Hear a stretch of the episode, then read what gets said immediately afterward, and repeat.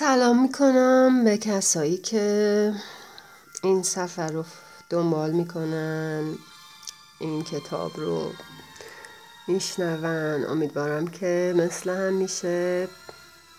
امید که دارم باز تکرار می‌کنم. در سلامت به سر ببرین. اندوهی هم اگه دارین بتونین پشت سر بگذارین. فضای درونتون رو باز کنین. من خودم مدتی که می‌تونم بگم حدودا حداقل سه چهار ماهی هست با این جریاناتی که از کرونا بود و جو سنگینه جامعهمون اگه دقت کرده باشین بعدم بود جهانیشه که در نظر بگیریم. اون انرژی که میچرخه سطح انرژی بالایی نیست الان. ولی در هر صورت آدم فراز و نشیب داره تو امور زندگیش در هر صورت. امیدوارم که در سوگی نباشین ولی این کتاب رو که مختصر نویسیش می‌کنم وایسش رو اگه علاقه داشته باشید گوش بدین. شاید نکته توش داشته باشه. یه گوشه ذهن آدم بمونه برای زمانی که کسی نمی‌دونه بازم شاید به کارش بیاد. فصل سیزده رو تموم کردم. فصل چهارده رو خوندم و یه سری از مثالایی که زده رو فقط رو خونیش کردم چون تکراری هست و سرگذشت آدمایی که چطوری با سوگشون برخورد کردن و نوشتن نگارش داشتن. و این نویسنده کتاب خانم مگان اونا رو جمع آوری کرده. ولی توی فصل چهارده عنوانی که هست اینه که تقویت گروه پشتیبانی خود. یعنی به این منظور که به اونایی که سعی می‌کنن به همون کمک کنن در واقع این ما هستیم که بهشون کمک می‌کنیم که یاد بگیرن چه جوری به ما کمک کنن وقتی که سوگی مسئله پیش میاد. می‌دونیم که تو این ایام واقعا همه تلاش می‌کنن که به نوعی برای کسی که سوگی داره یه کمکی باشن دیگه یه همدردی ابرازی وجودی از خودشون نشون بدن راهکاری بدن در صورت که طبق اون جریان قبلی که می‌دونین. توی قسمت قبل گفتم که مرگ مسئله ای نیست که بشه حلش کرد. باید باش کنار اومد. باید یه فضایی از درون باز بشه و موازی با زندگی که پیش رو داریم اون جریانی که بر ما حادث میشه رو بتونیم حملش کنیم.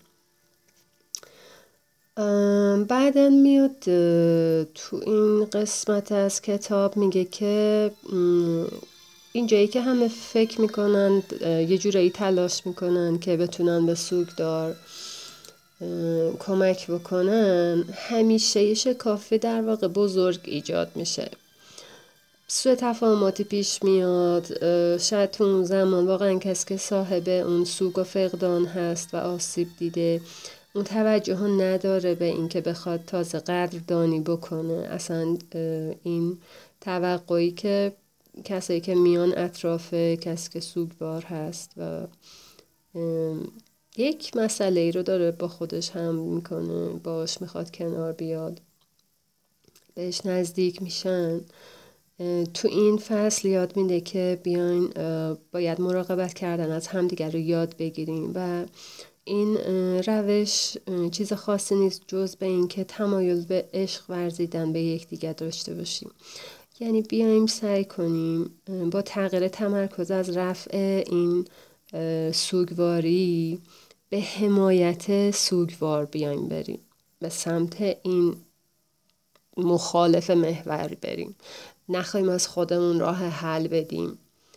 اجازه بدیم که کسی که سوگی برش آرز شده اون درد رو بیان کنه داشته باشه با خودش. بذاریم درش باز بشه حل بشه و بعد بتونه ازش رها بشه. در این فصل یاد میده که نزدیک سوگوار بمونیم.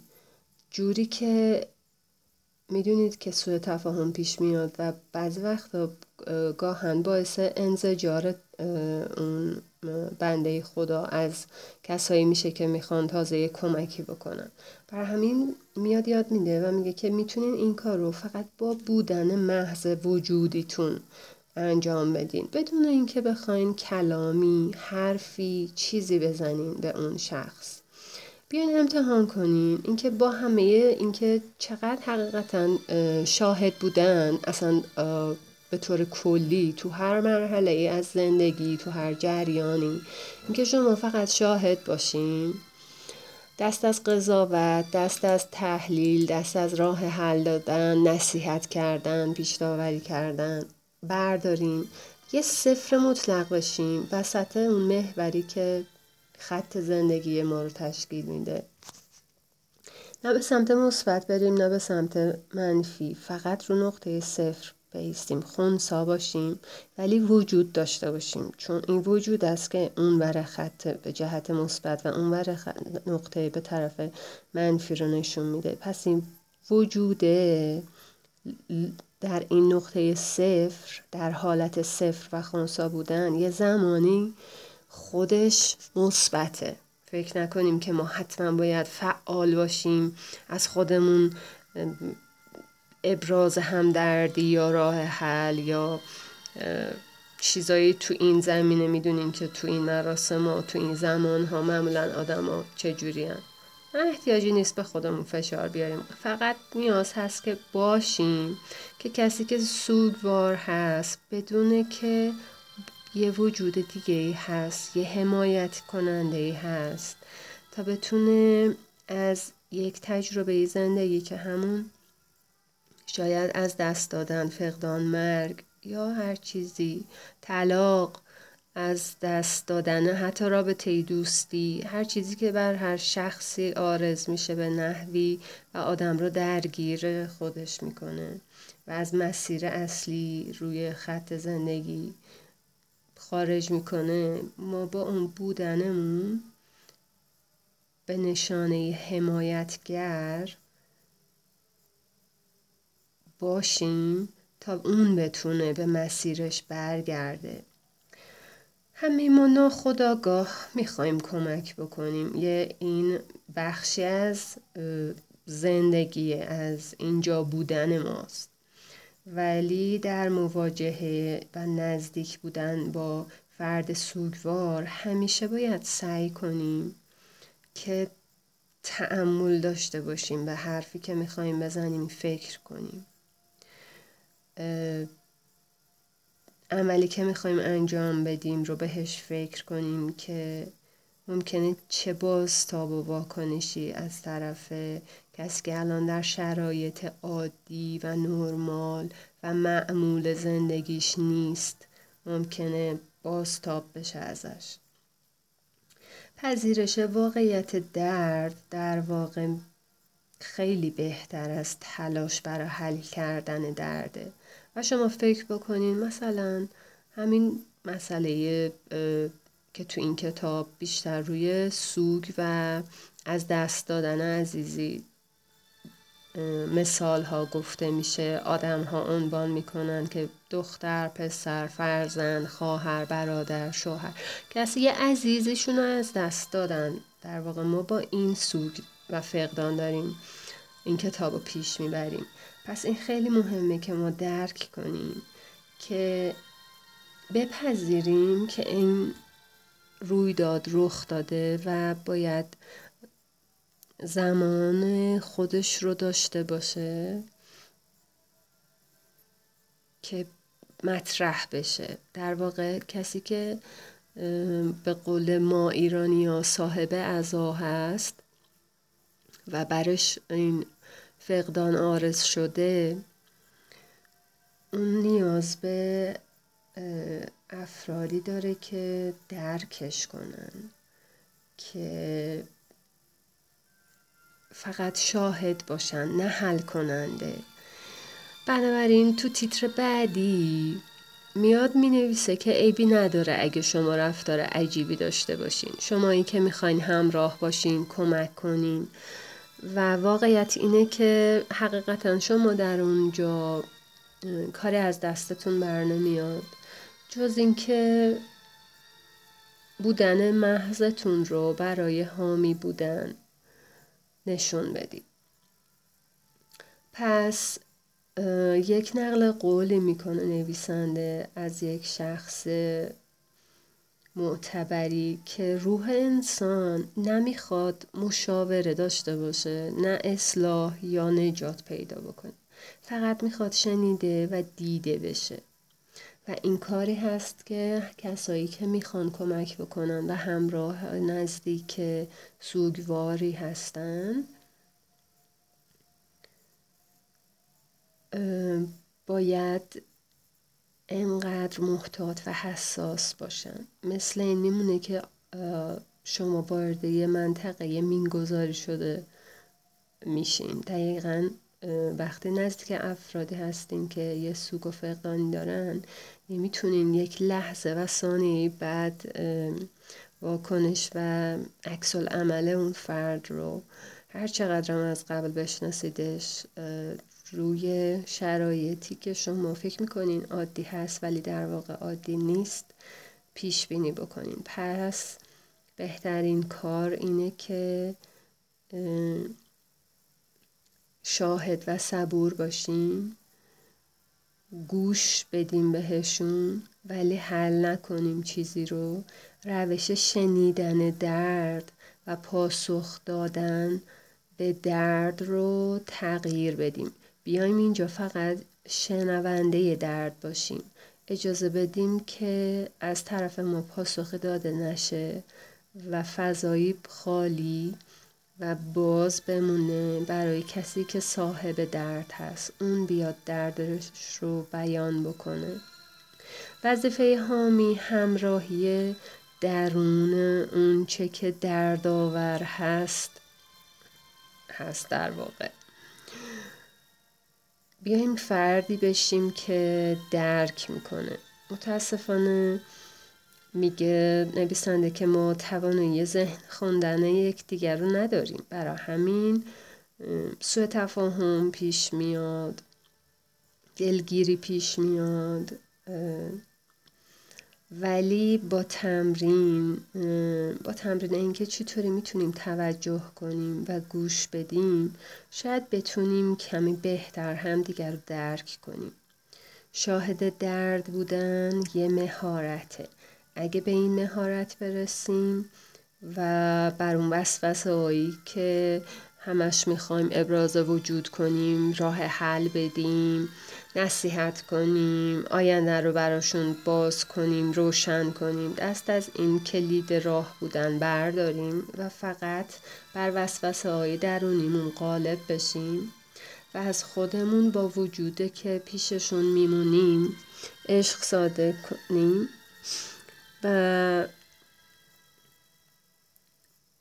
با وجودی که می‌دونیم بیعیب و نقص نیستیم. البته هیچ کس نیست ولی این بودنمون در کنارشون می‌تونه بهشون حس آرامشی بده. هرچند باید ما اول اون آرامش رو درون خودمون داشته باشیم که این انرژی از ما ساطع بشه و بر اون فرد نیازمند و در واقع کسی که محتاج اون حمایت شدن هست در این زمانهای فقدان ما براش اون انرژی رو موتور تولید کننده باشیم و اون دریافت کننده باشه. میگه که گاهی اگه از خودمون اطمینان دادن عشق و آرامش رو نداریم سوال بکنیم. یعنی از طرف مقابلی که الان شما رفتین همراه شدین با کسی که عزیزش رو از دست داده می‌تونین محتاطانه ازش بپرسین که چه کاری براش انجام می‌تونین بدین. شاید بهتون بگه که تنهاش بذارین. شاید بگه بشین تا من به تکیه بدم. یا دستم رو بگیر. یا فقط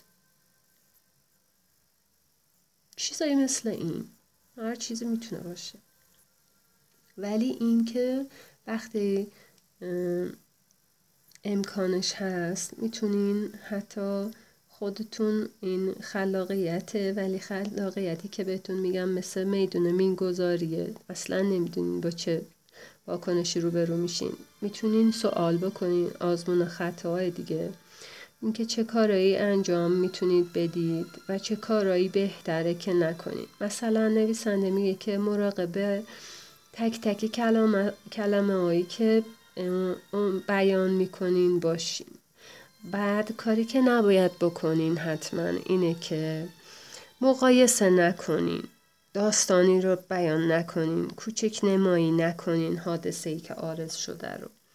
داستان و تجربه شخصیتون الان زمانی نیست که بخواین بیان بکنین. سخنران باشین نه تشویق خوب و نه تشویق بد. هیچ کدوم رو انجام ندین این کار رو برای کسی که الان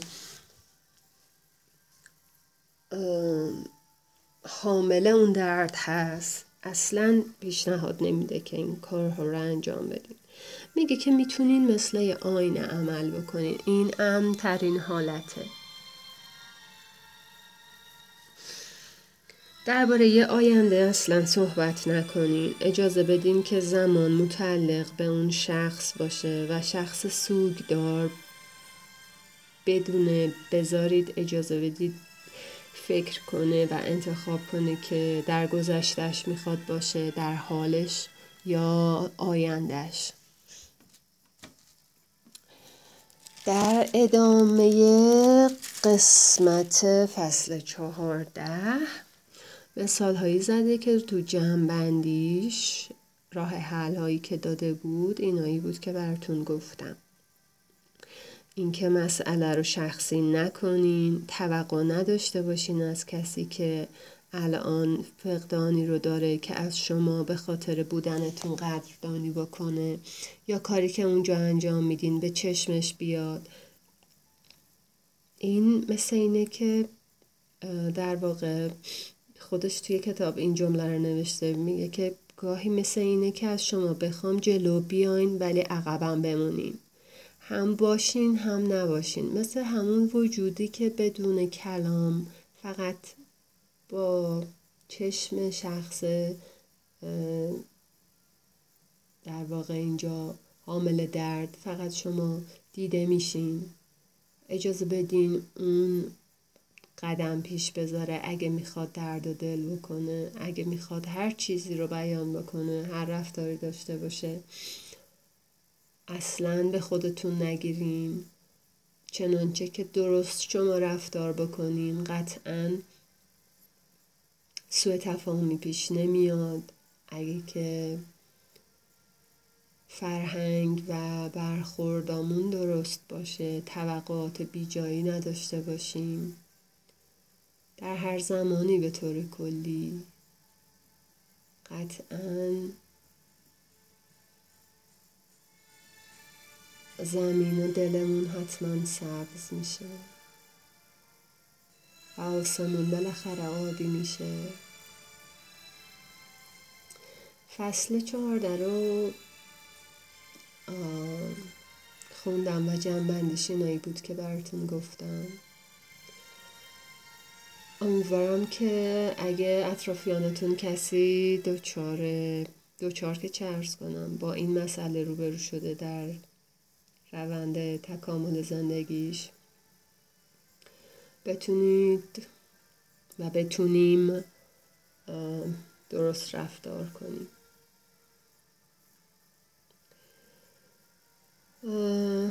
در سلامت باشین مراقب خودتون باشین. و سال هم که داره تموم میشه امیدوارم سالی که پیش رو داریم